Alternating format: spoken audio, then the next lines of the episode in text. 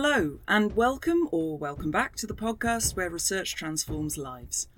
I'm Dr. Rosie Anderson, and every Thursday this summer, I'm inviting you to take a deep dive with me into the UCL research that has changed the world around you. In this episode, we're talking about one of the less obvious threats posed by the COVID pandemic. This time, not from the virus itself. This threat came from our human responses to it. And since we aren't just animals, but highly social animals, we're going to be talking about how our culture and our political institutions struggle to make sense of COVID and balance democracy, privacy, and individual dignity with protecting everyone's physical health. And if you're feeling a bit glum about public debate and politics right now, and who can blame you, then stay tuned. This is an example of Parliament working for the better and of how crucial robust knowledge is to making good decisions in the public interest. I've got a personal interest in this, as my own PhD was in politics and specifically looked at how appeals to our emotional and more technical selves shape the decisions we make as a society. In social research, moments of great change are moments of great potential, for good or ill. Think of it as standing on an underground station platform, watching trains go by for ages, and then one of them slows to a halt, its doors perfectly aligned with where you happen to be standing. They open, and lots of possible futures step out and you have to pick one quickly and shake it by the hand. While we were living through it, it was actually quite hard to think of the start of the COVID pandemic as more than just a threat to our physical well-being. We were all quite rightly focused on surviving and staying well. But Dr. Michael Veale in UCL's Faculty of Laws and his colleagues in universities across Europe could also see how the need to track how the virus was being passed from person to person had opened one of those dangerous doors. They could see how the government's interest in monitoring COVID spreading and technology companies' interest in making bigger profits could forever damage our individual right to privacy. That said, I put it to Michael that a law lecturer is maybe not the first expert people would expect to be on that team. Yeah, an interesting question. So, my research is uh, around um, a mix of, of computer science, law, and policy so a lot of it's around privacy enhancing technologies, privacy platforms, and power. Um, what smartphones do, don't do, should do, shouldn't do, for example, and how that intersects in the space between law, policy, and technology. And I've been working for um, quite a while with different collaborators on privacy enhancing technologies, which are really um, just smart ways, in a way, to have your cake and eat it, to ensure that, that data isn't unnecessarily shared or analyzed beyond what you need to uh, analyze it for, um, yet you can still make interesting uses of it. In the beginning of the pandemic, there was this really big fever for um, technological solutions because we live in the 21st century and people are attracted to technical solutions, particularly for intractable social and technical problems. And in the, in that context, um, we saw different governments sort of looking, uh, eyeing up uh, different solutions. They were often doing it behind the scenes, so it wasn't always so visible to the public at that time in sort of March 2020. We were getting a bit concerned because these technologies didn't really exist. Um, and if they were going to make them in a really hasty way, they were going to have a really big impact upon upon uh, privacy and power, and do a lot more in the world than just contact tracing and pandemic support. They could really um, they could really do some harm. Um, and so, really, through a series of, of uh, messaging groups and so on, just on people's phones, we were all at home. Uh, myself and colleagues banded together um, in very informal ways, just picking up a few people along the way to make a team that could develop a technology very, very fast that, if it failed, wouldn't leave a kind of harmful residue behind. So, this is an uncertain technology. We thought, let's make something that can use smartphones for contact tracing. Um, but if this unproven technology doesn't function very well and doesn't actually help the pandemic very well, then we're not going to leave behind uh, a network of who saw who and who knows who in every single country that can be abused, particularly by regimes with poor human rights records.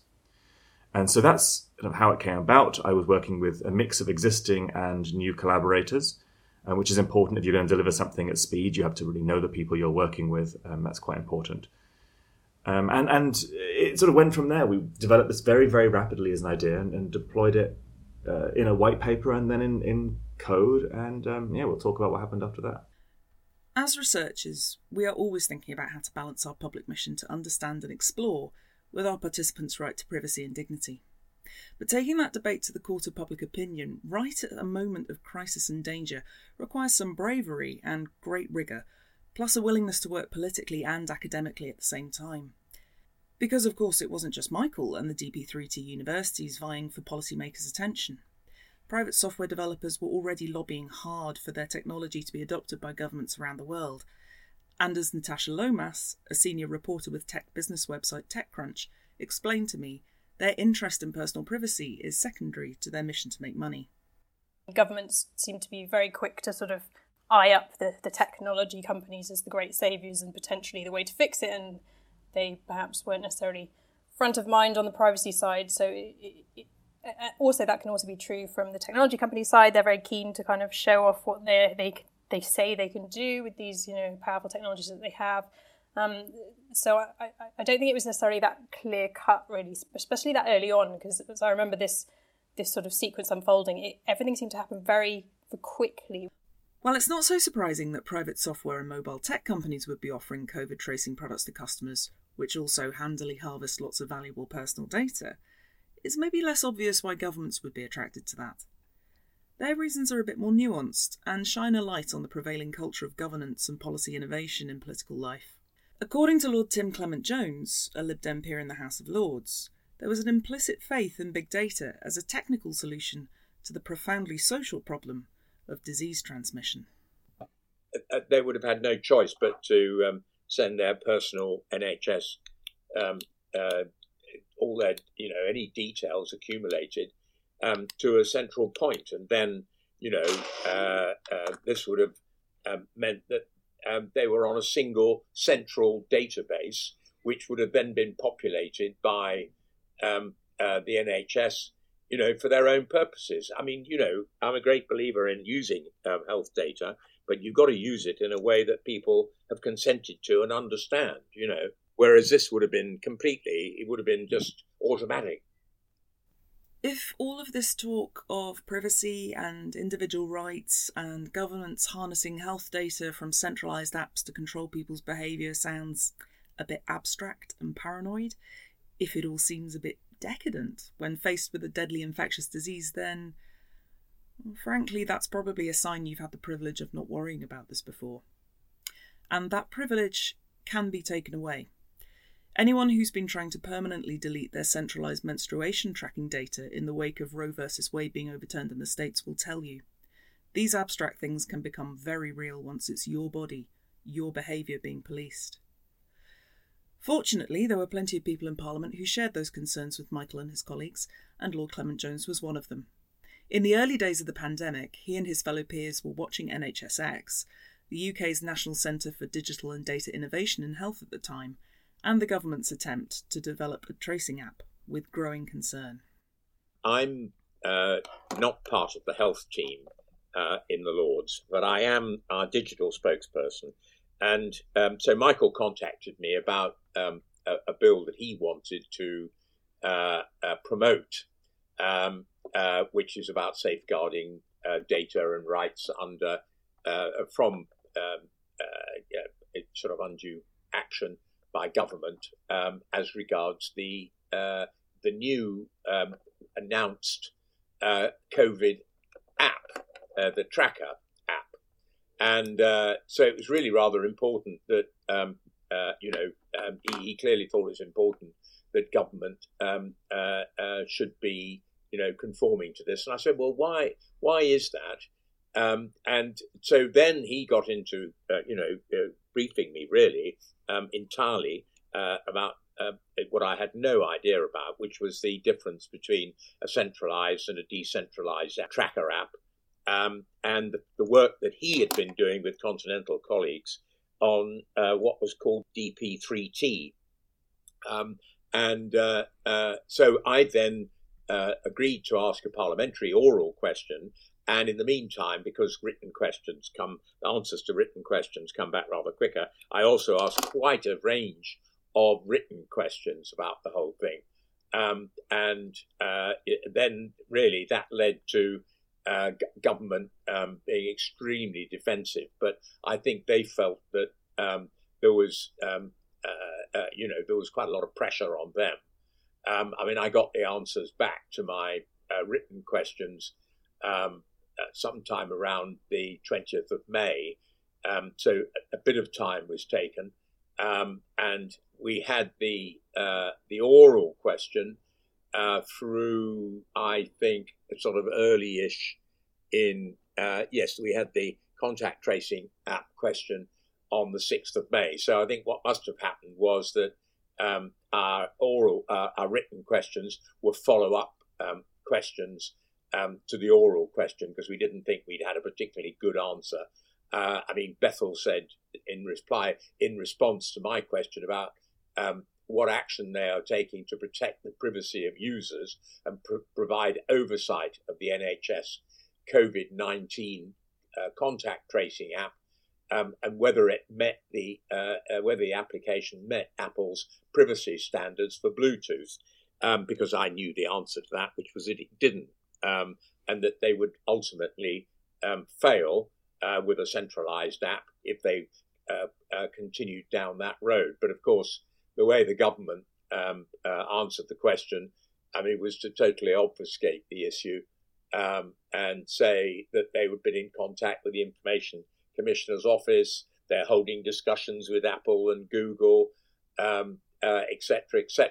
Uh, but actually, I mean, he it, this this this was pretty misleading because he said the app uses this is Lord Bethell. The app uses only software development tools and mechanisms that are supported by Apple and Google. Well, of course, uh, at that time, we knew that wasn't the case. And how important was the research that Michael and his colleagues had been doing? I know they'd been working really intensively and rapidly on developing uh, these protocols and and building this case. But from a from a political point of view, how important is that was that research to building the political case? Oh, oh, absolutely vital because um, you know um, having a, an alternative is the crucial thing. I mean, a it made us understand that it was possible to have a decentralized app, and b um, uh, uh, it demonstrated that you know that oh, and of course, secondly, it demonstrated that Apple and Google were not going to go down the centralized route um, because it was clear that, that, that that was you know the case from the protocols. The expert opinion from people like Michael was that it wouldn't meet the protocols, and it t- turned out to be entirely correct. Um, and you know, uh, uh, having the alternative um, uh, and having, if you like, the um, I suppose the the sort of points in the bill to make um, that we needed to make sure that citizens were not uh, were, in a sense, protected from the misuse of this app, um, I, I, think was really important. And, uh, you know, the government may not have, uh, uh, uh, have listened at the time, but I think they came to realize that this was the only game in town, quite honestly. Um, and it enabled the opposition, myself, Lord Scriven, and a number of others, um, to raise the issue. If, if, Michael hadn't raised it, we wouldn't have had a clue um, uh, about uh, DP3T. We wouldn't have had a clue about the incompatibility with Google and Apple. We wouldn't have had uh, any understanding of the, the, sort of real flaws in the centralized system um, and the very uh, practical um, application of the of the um, the app that Michael had already developed. I mean, you know, that was the thing. As Lord Clement Jones says there, it's not unusual for academics to raise concern about government policy. It often isn't enough, though. Government is about finding solutions, and it's always hungry for them and needs them yesterday. So, what was that alternative that Michael and his colleagues were building in parallel with NHSX's ill fated app? Michael spoke with Vivienne Parry for an episode of UCL's Coronavirus The Whole Story about the process of designing the DP3T protocol and about finding a solution that only stored contact information locally on the user's phones. Could we build a kind of system that would, would help contact tracers, but which would, would put privacy and human rights first?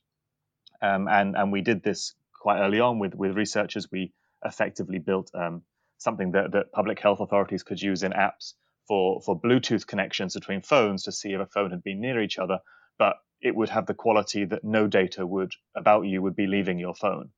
Um, so it could be done without creating a large central database of who saw who. Um, the, the worry with that central database, I think, was exacerbated during COVID because uh, because of the great uncertainty. Nobody really knew if technical interventions will work or, or many of the qualities of this disease. Uh, and, and you could anticipate that if uh, governments uh, had access to really large, uh, called social graphs, net, yeah, networks of who saw who in society, that could, in many, in, in the wrong hands, become quite a coercive tool to allow uh, a government to send certain people home or, or, allow certain people out of their houses uh, in a very orchestrated way that, that could really have um, effects on on uh, on on many groups, uh, persecution and, and, the like. Uh, so we were very concerned about that. It was uh, very specifically aimed at times when individuals may have, have spent time with somebody they don't remember or they might not know the name of, um, and and it was designed to do so to alert these people uh, rapidly. So uh, we were still at that time, we still are uh, learning about the exact dynamics of the disease, uh, how quickly it spreads, for how long it's contagious, how long it can be incubated, the effects of asymptomatic uh, individuals on on the entire modeling of, of the system. So you know, going back to the question of can AI save us, one of the things that AI has done is it's really blinded a lot of people in computing to any alternative that isn't collecting a huge amount of data and putting it all in one place um, and seeing later on what you want to do with it. AI has not is not necessarily very good at, at predicting uh, dynamics we haven't seen before. It's, it's, a pattern recognition system. It can't go beyond what it's seen in training data. Uh, and what Wood found really uh, as an alternative is to say, um, uh, do you need to collect all this data or can you focus on a particular purpose? If you need to make contact tracing happen effectively, uh, and you want to do that technologically, you might not need to have data all centralized in one place. It can be kept on everybody's individual phones. There doesn't have to be a privacy or human rights trade off. We don't have to set aside human rights for the risk of COVID. We can actually have both. But that requires us to think about the problem we're facing really carefully. Say, what are we trying to achieve with this technological intervention for contact tracing? Um, and, and how would we get there in a proportionate way? And that's where, where law, human rights, data protection law can really be a, a pretty guiding force. So, to recap, DP3T, like other tracing protocols, uses Bluetooth to perform a handshake with other nearby mobile phones to track when we come into contact with COVID positive people. Unlike those competing protocols, the data about who we've been close to is never transferred to a third party, so it can never be tracked back to an individual. The DP3T universities had shown that it could be done, and that it could be done better than the alternatives.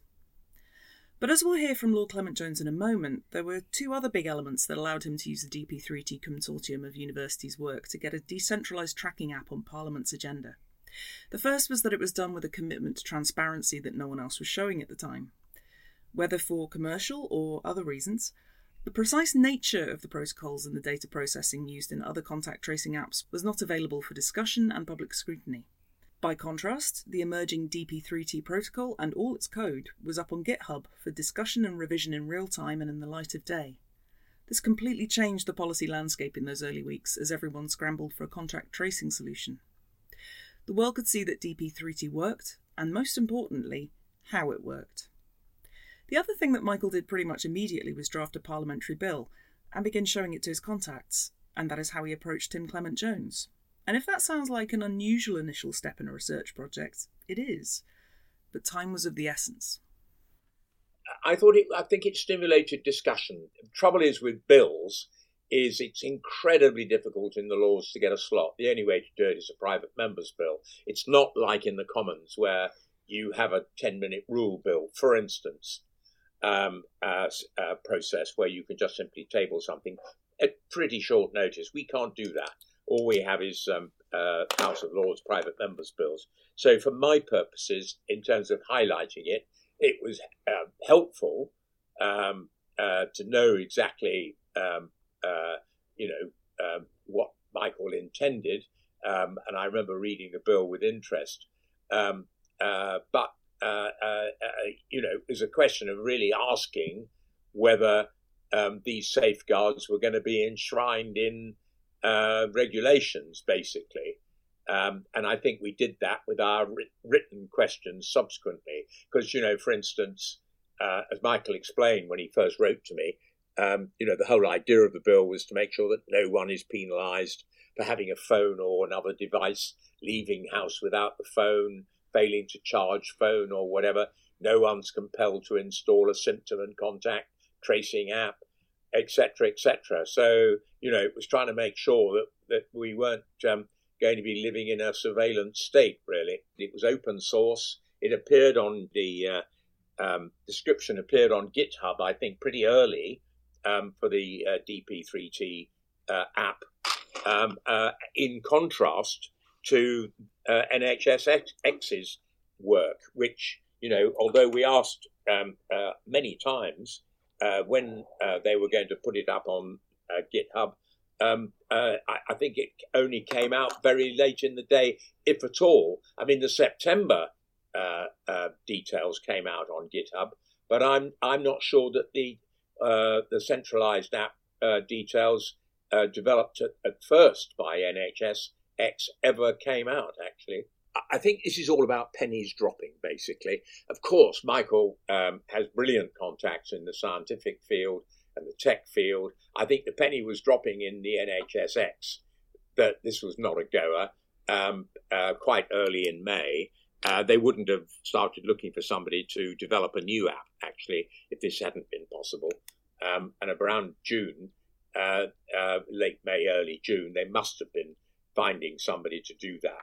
But, you know, uh, pennies have to drop in all directions. So I think the scientists and techs, tech guys um, were, the penny was dropping there, um, but it had to drop amongst the politicians. And I think, you know, if, if you're a sensible politician, you you may uh, stonewall when you answer, but unless you uh, take uh, you know take on board what people are saying, you're going to fall on your face if you're not careful because there are people out there who know what they're talking about. And it may be that Lord Bethell, despite the fact that he denied it vehemently, uh, uh, actually was taking some notice.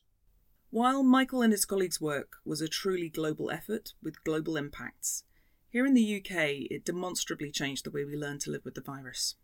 I began this episode by saying that times of great upheaval are windows that open briefly where long standing beliefs or habits can be changed and societies can rewrite their rules.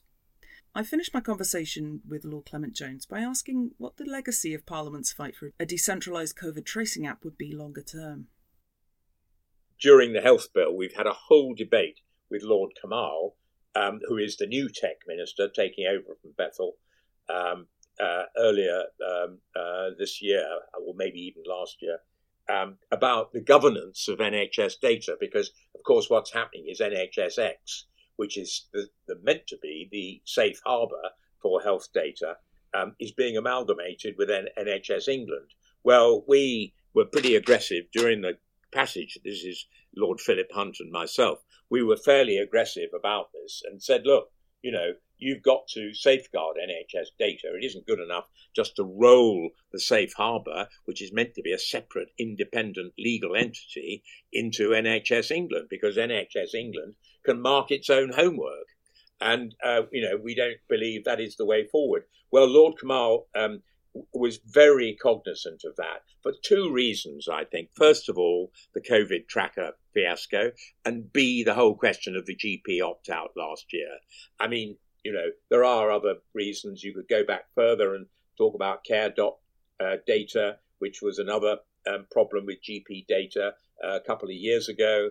Um, you know, where lessons weren't really learned. But uh, I think the things that would stay in the civil servants' minds and Lord Kamall's mind, um, uh, uh, and he was extremely good at engaging, I may say, um, were those two incidents. And so I do believe that the COVID tracker fiasco was really, uh, uh, uh, you know, something that um, uh, persuaded um, uh, the, the, you know the people in the in, in the Department of Health in particular um, that they needed to do something about data governance, where it was much much clearer. I mean, it's an absolute thicket of uh, permissions and bodies requiring to give permission and so on, and it's very very confusing for researchers.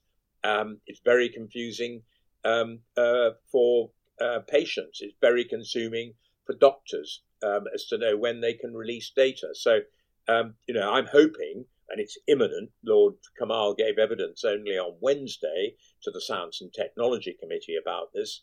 Um, that the new governance framework uh, proposals um, are coming out very shortly. That's all for now. I hope to see you next time when I'll be talking to Professor Kate Jones about how her research is helping to predict when diseases jump from animals to humans, and about how protecting the health of the planet is the key to protecting human health as well. If you can't wait until then and want to hear more about the impact of UCL's research on society and the world, then why not take a listen to Made at UCL, presented and produced by our students. Finally, I'd like to thank our guests, Dr. Michael Veale, Natasha Lomas and Lord Tim Clement Jones, and of course, you, our listeners.